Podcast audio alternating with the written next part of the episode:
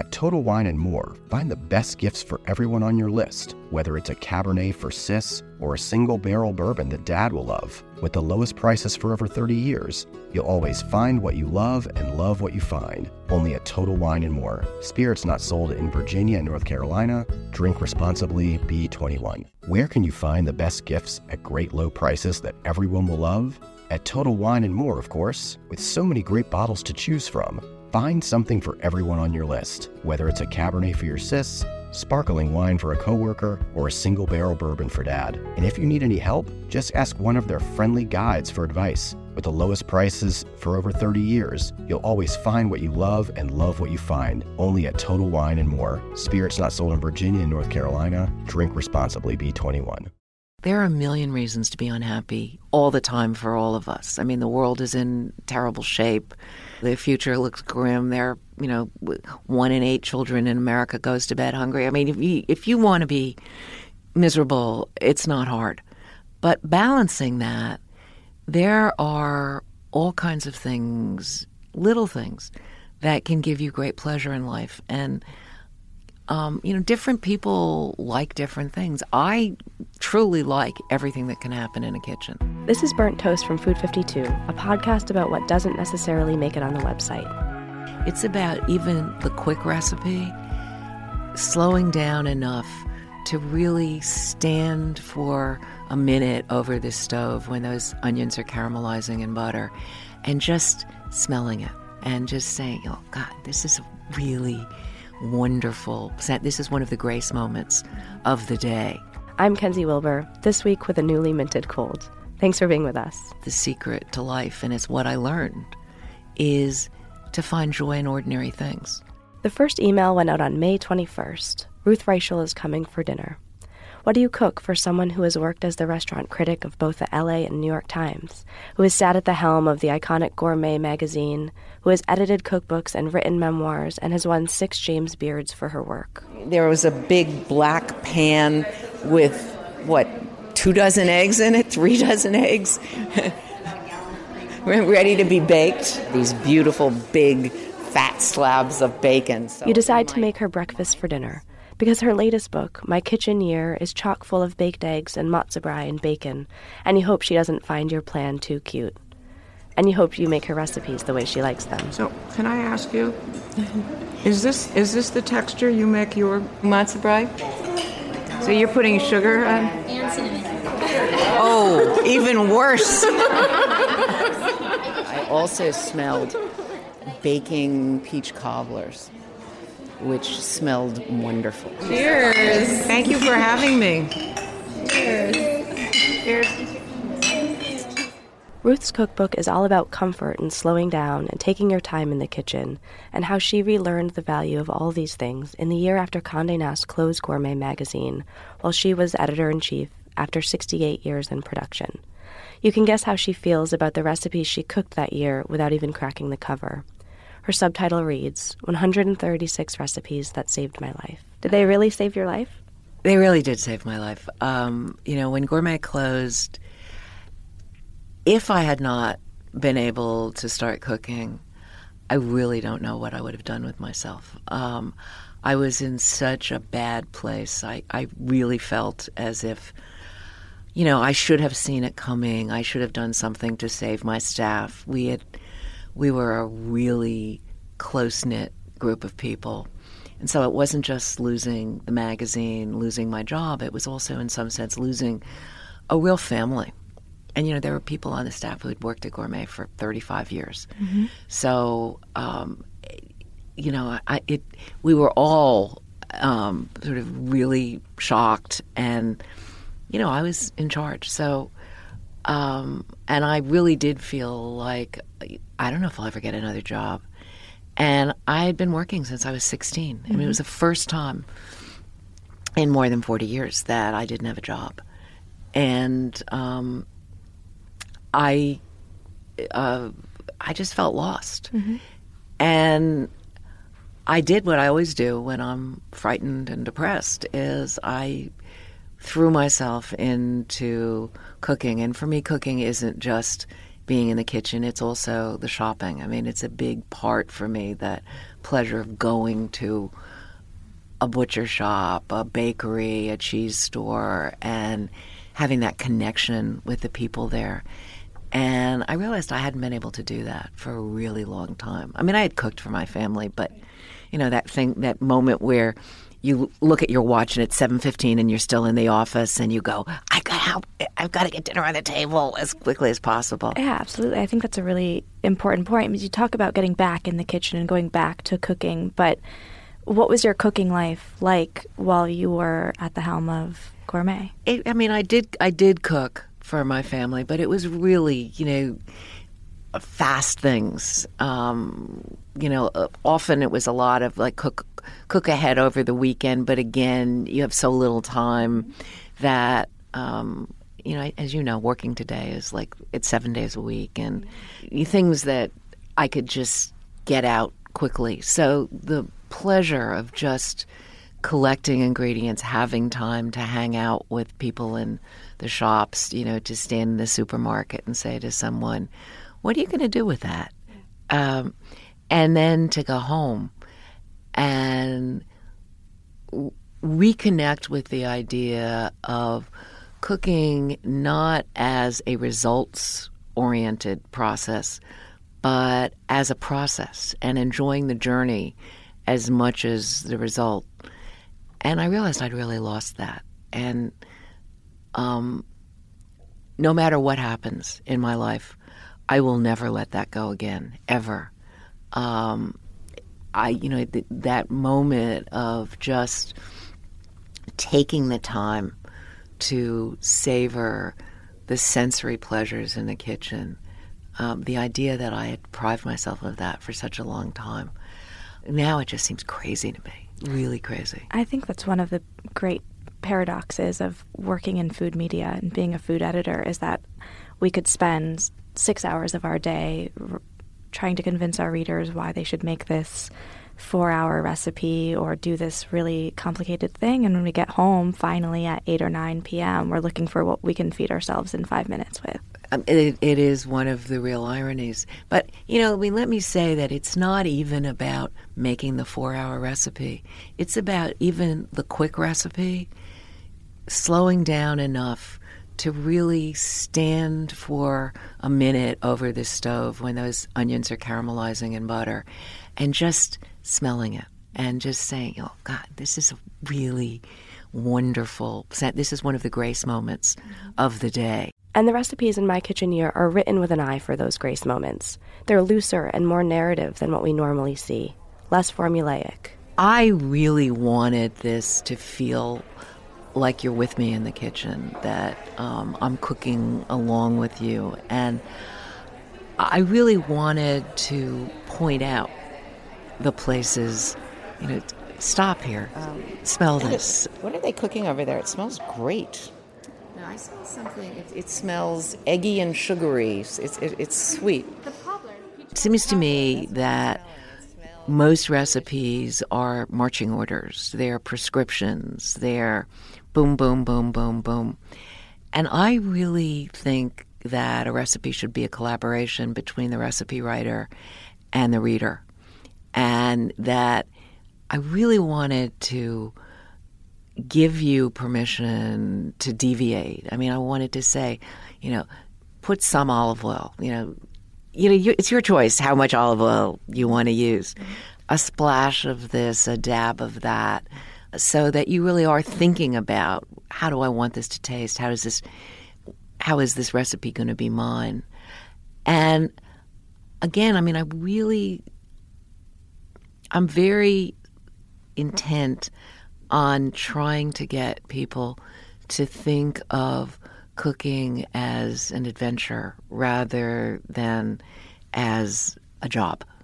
And that is part of what this style is about. It's it's it's meant to make you slow down a little, do things as much as possible with your fingers. I mean, I I you know could make pie dough in a Cuisinart, but I really I mean I have one of those old fashioned cutters, you know, those wire cutters, and I love that process of feeling the way the the shortening becomes one with the flour. That's a cooking tool that'll never never be improved upon. The cooking tool that they use to cut butter into flour in the 1800s is still the best thing that there is. It is. short of your hands. It, yeah, and you can you can use your hands, but your hands are a little warm, so you don't want to really do that. But sometimes maybe she would.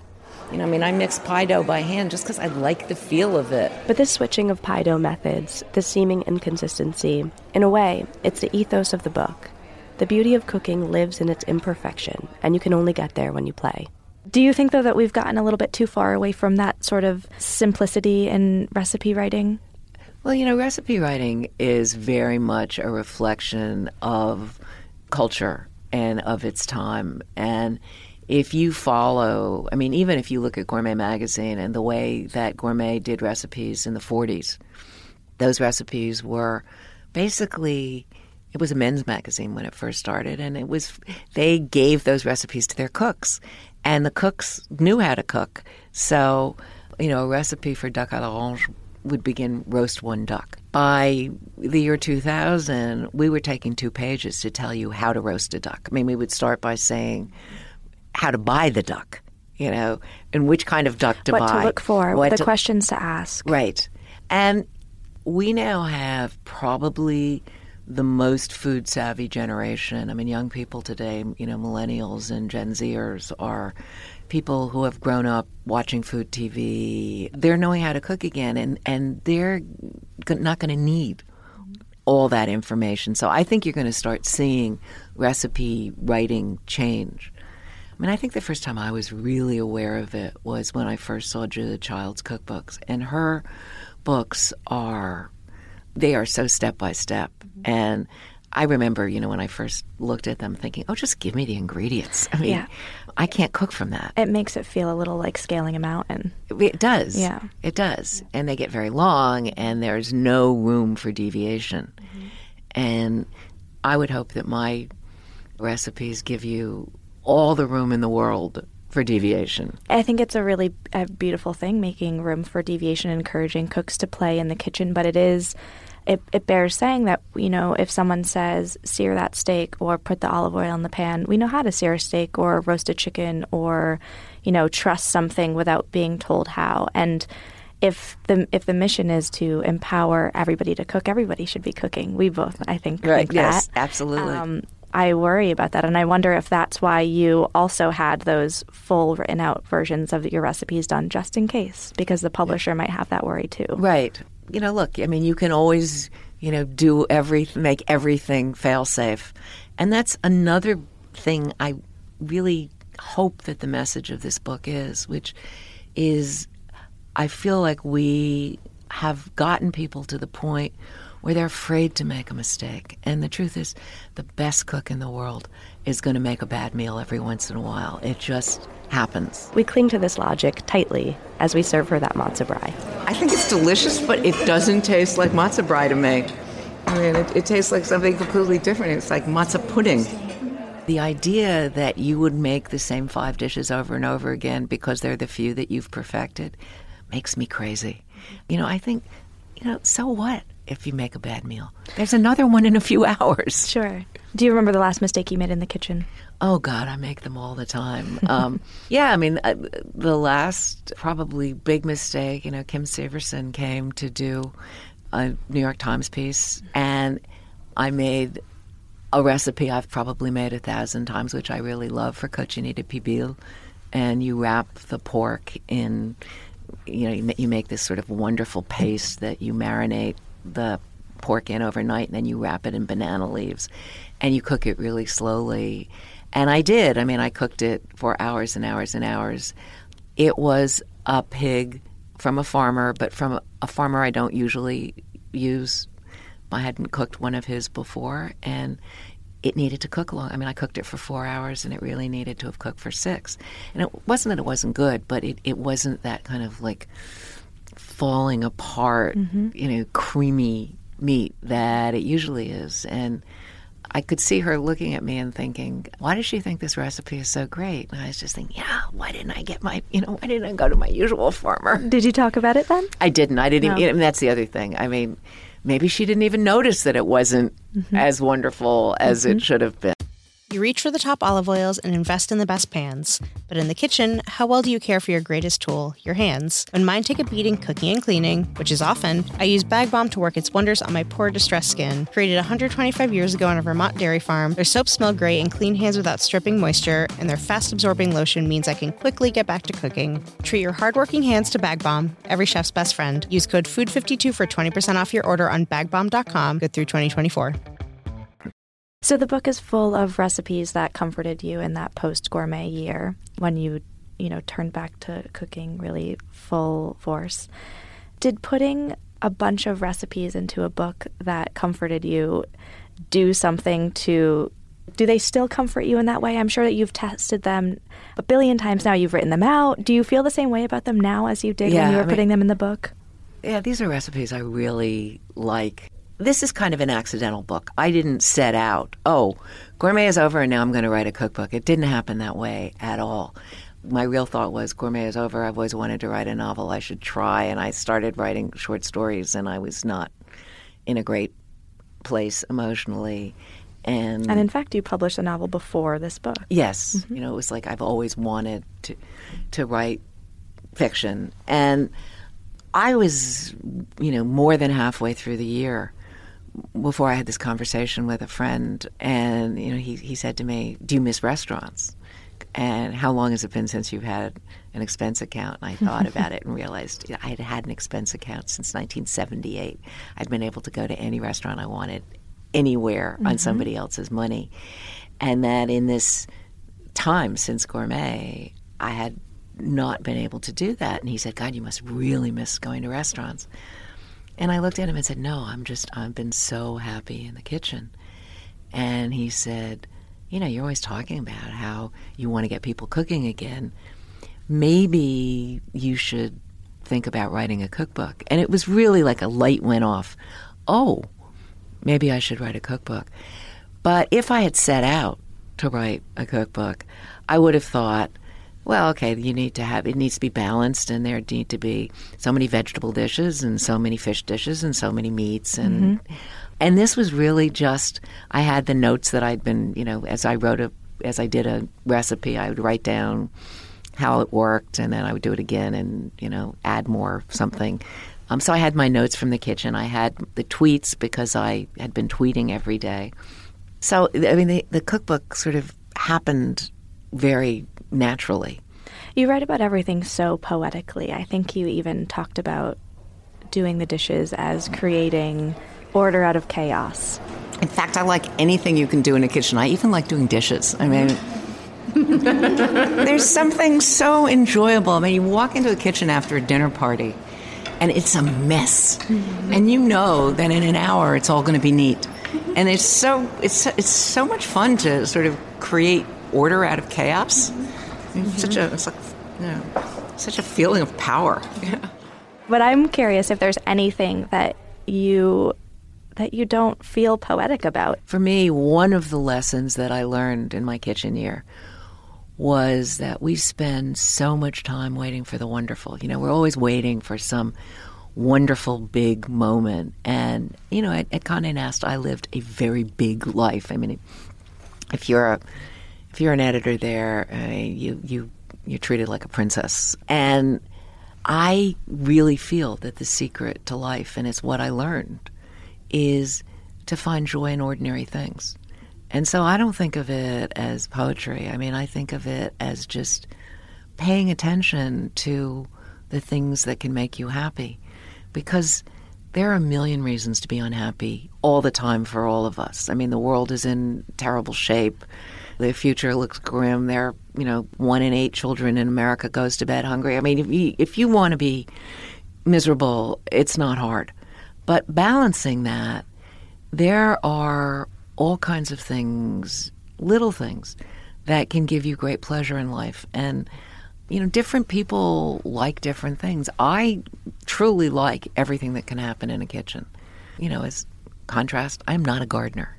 For me, when I have had a garden, it's like everything out there is going, feed me, take care of me, weed me. and it, it's like this obligation. nothing in a kitchen, including doing the dishes, feels that way to me. So it's an easy thing to take pleasure in even the ridiculous tasks, cleaning your copper pots, you know. I- Oh, see, that to me is like a treasure hunt. It doesn't look anything like it will at the end, and that I, I can get into that. I would write a poem about that. yeah, well, yes. Uh, So why Twitter? There are a lot of tweets in your book, and that's sort of how you went back and and uncovered some of the things that you were feeling in that in that post gourmet year. Twitter again came to me accidentally. I, I had never heard of Twitter. I had a bunch of people over for dinner one night, and they all started talking about Twitter. And this is years ago. And I said, What are you talking about? They said, We're going to sign you up for Twitter. So they did. And, and I, I, gourmet, I was really busy. I mean, I, I was just, you know, all the time. I, you know, I didn't have time to talk to my, you know, talk on the phone to my friends.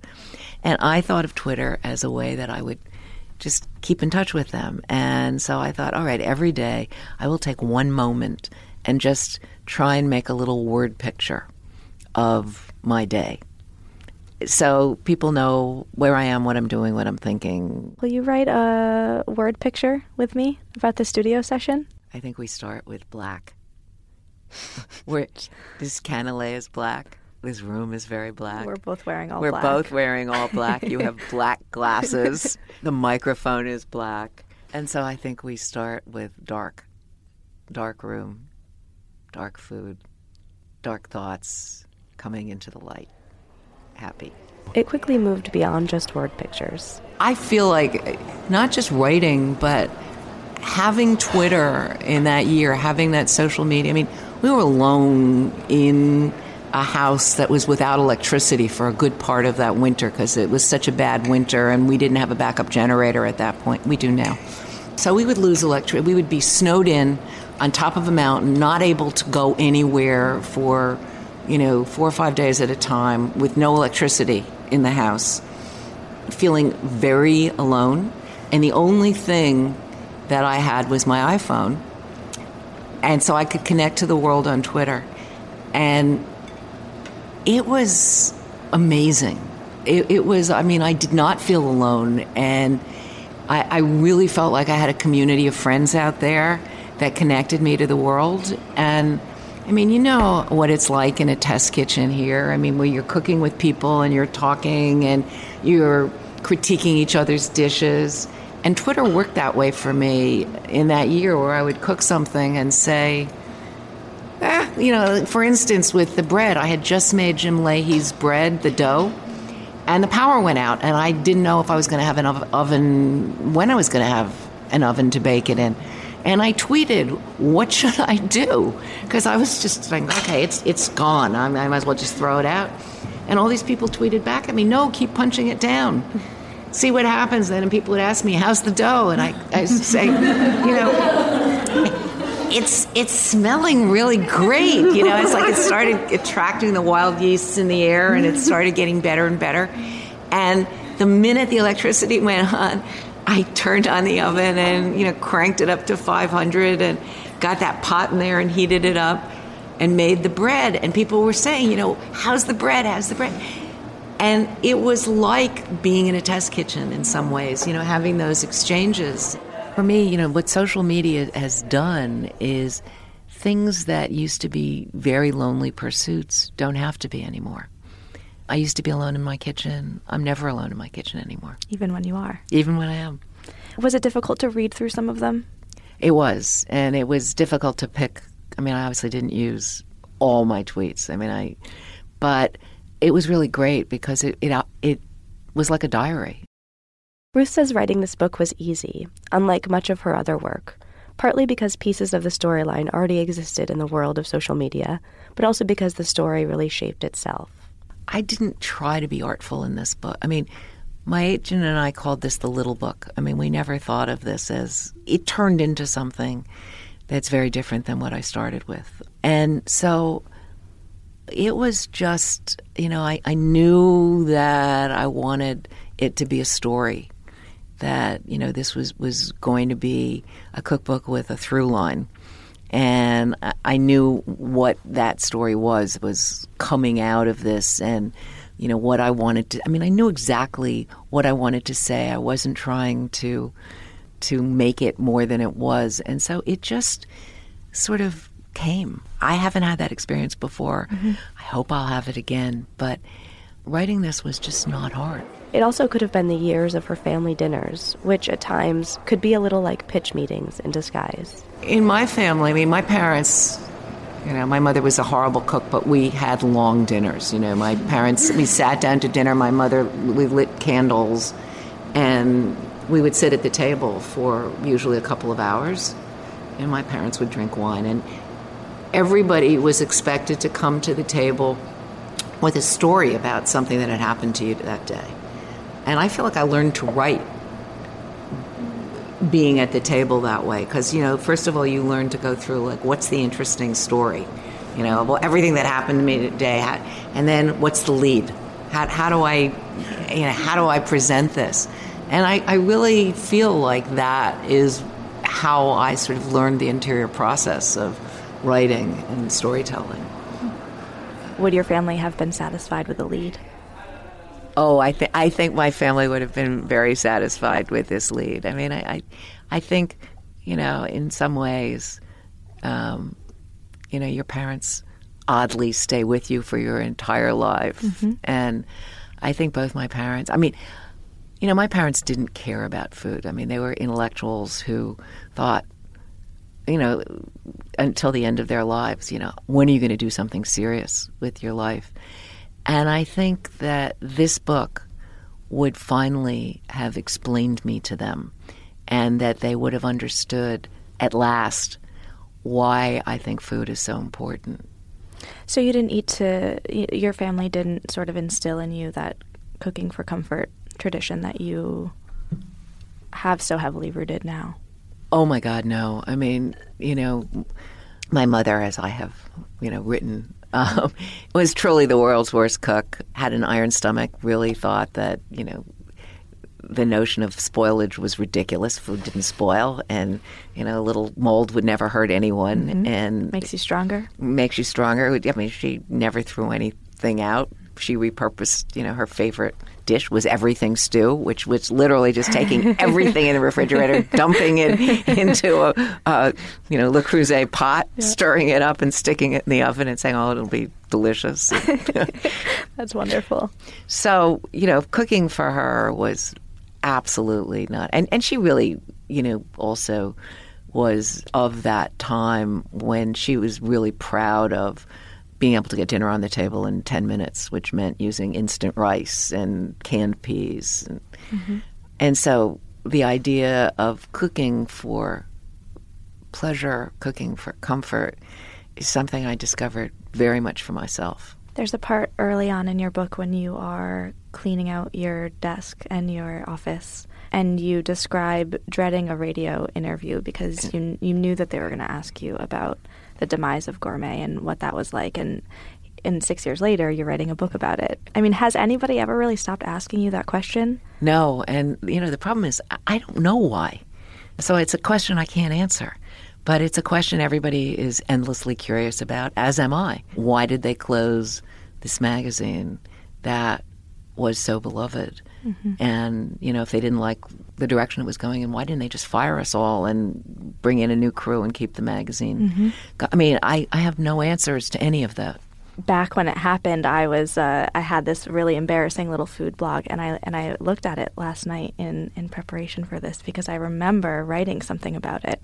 I remember writing about how it was a dream to be a gourmet contributor, and it was totally melodramatic and ridiculous, but it definitely it hit everybody. Melodramatic is an understatement. Dated October 14th, 2009, from a blog post which should have never seen the light of day, I write, I'm finally ready to talk about it. It's been a week of pure denial around here, a full on textbook display of grief's notorious first stage, but I feel it's probably best for my mental health that I face this thing head on. Gourmet is gone. After 68 years. 60, period, 8, period. When the magazine closed, I was on book tour for the the second gourmet cookbook, the Gourmet Today, which was truly one of the weirder experiences of my life because it was not my book. I wasn't making any money from it. Mm-hmm. And the magazine had closed. And all anybody I saw wanted to talk about was how much they loved the magazine. So every every bookstore appearance was like a revival meeting with people standing up and testifying, often with tears running down their cheeks, about how much they loved the magazine. It's clear that had I had the chance, I would have been in those revival meetings, standing on my chair, rallying with everyone else. Instead, we made Ruth breakfast for dinner, our testaments that night only that matzo can be divisive, and that breakfast for dinner wasn't too cute a plan, if only because dinner guests get a steady stream of bacon to go along with every course. I'm saving some bacon to pair with my cobbler course. Instead, we forced food on her, like any good host, and hoped that she meant it when she said she truly liked everything that could happen in the kitchen, including our cold, leftover sweet matzo brei. So I'm actually going to go home and cook dinner for my son. I'll take him bacon. He would love bacon. Yeah. Bread, corn pudding. You have peach cobbler. Mm-hmm. And, like any good guest, she refused just once. Not if I'm taking it out of somebody else's mouth, because otherwise I will stop and. Uh, Ruth's latest book, My Kitchen Year, came out last week. And that's it for this episode of Burnt Toast. Our producer is Tim Einenkel, and thanks also to Laura Mayer, Henry Malofsky, and Andy Bowers at Panoply. Please let us know what you think of the show. Our Twitter address is at Food52, and you can email us at editors at food52.com. If you like the show, tell everyone you know and subscribe to us on iTunes. If you have any comments or questions about comfort food, we want to know about them. So tweet them and hashtag them with F52 Podcast. For Ruth Reichl and our dinner party hosting editorial team, I'm Kenzi Wilbur. We'll talk to you next time. Thanks for listening.